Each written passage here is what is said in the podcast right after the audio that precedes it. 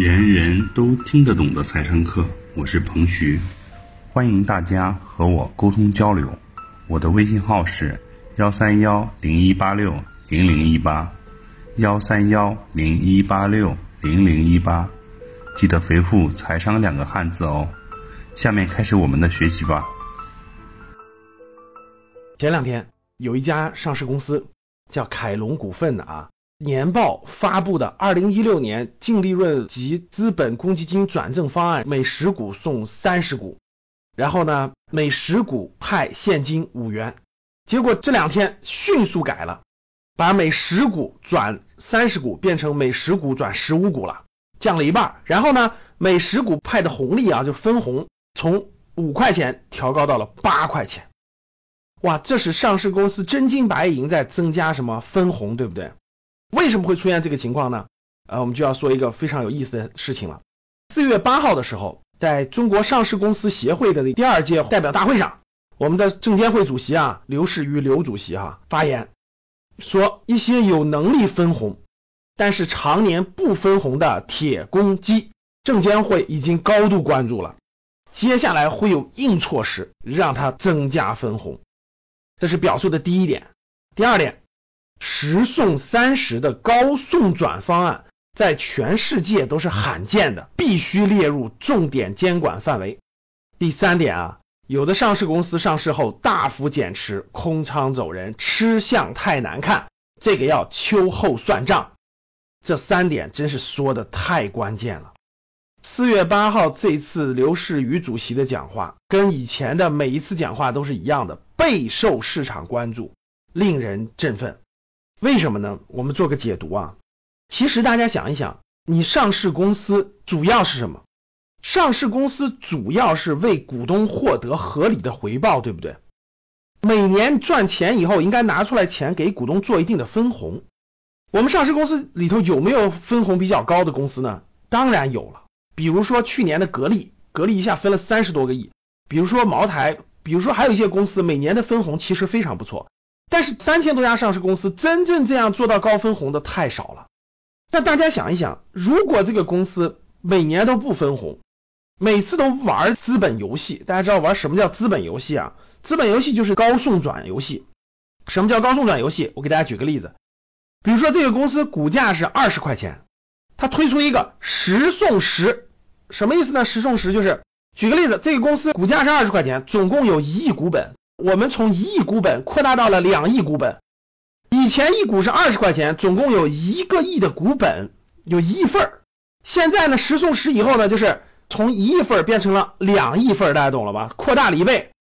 这样的话，股价就从二十块钱降到了十块钱。其实这个公司的总市值并没有发生变化，原来是二十块钱一亿股，这个公司是二十个亿，现在是两亿份的一份十块钱，那不还是二十个亿吗？其实你作为投资人来说，你没有获得任何利益。单就这件事来说，股本更大了，股价更便宜了。过去为什么这么多公司玩高送转这些游戏呢？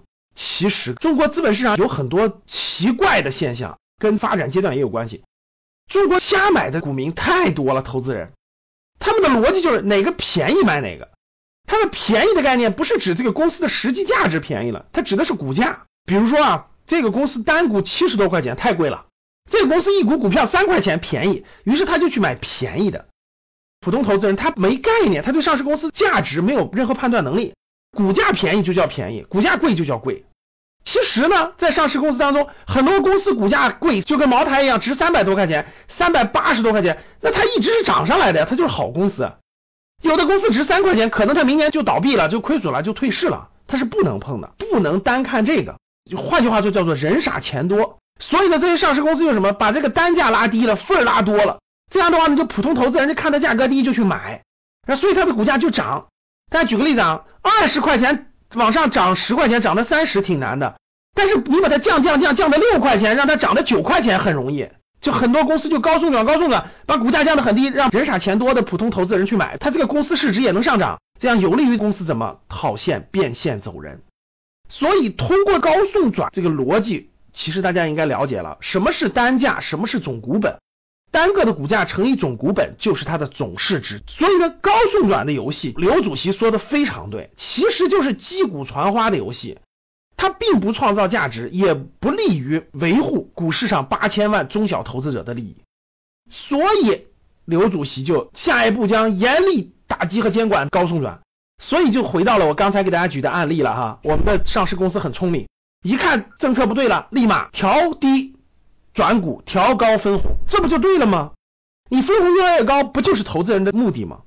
我们持有一个公司，不单单是为了获得它那个短期的差价，比如说我二十块钱买的二十五卖掉了，如果你这个公司每年的分红超过我投入的百分之五，假设我持有茅台，它每年分红都给我超过百分之五。现在市场上哪有那么多好的投资渠道呢？房子你可以买吗？你能买的都是不值得投资的房子，可以投资的房子都已经限购了。存的银行吗？利息都低于百分之四。哎，如果我持有好的公司，每年的分红都超过百分之五、百分之六、百分之七，那钱很聪明的钱不是傻子，钱就会去选择有价值的、能够获得利益的资产。如果好的上市公司，越来越多的上市公司每年都高额分红、高比例分红，远远超过银行的利息。那大家想一想，这么多资金会选择什么？这么多分红，这不就是价值投资吗？我持有这个好的公司，随着这个好的公司的价值的不断的成长，我每年获得不断的分红，而且这个公司价值还不断上升，这不就是价值投资吗？所以我们要给我们证监会的新的监管措施点赞。只有让分红更多，只有让价值投资在中国的股市盛行。我相信股市才会健康发展，才会有更多的中小投资者看到股市的价值，选择好的上市公司做长期持有。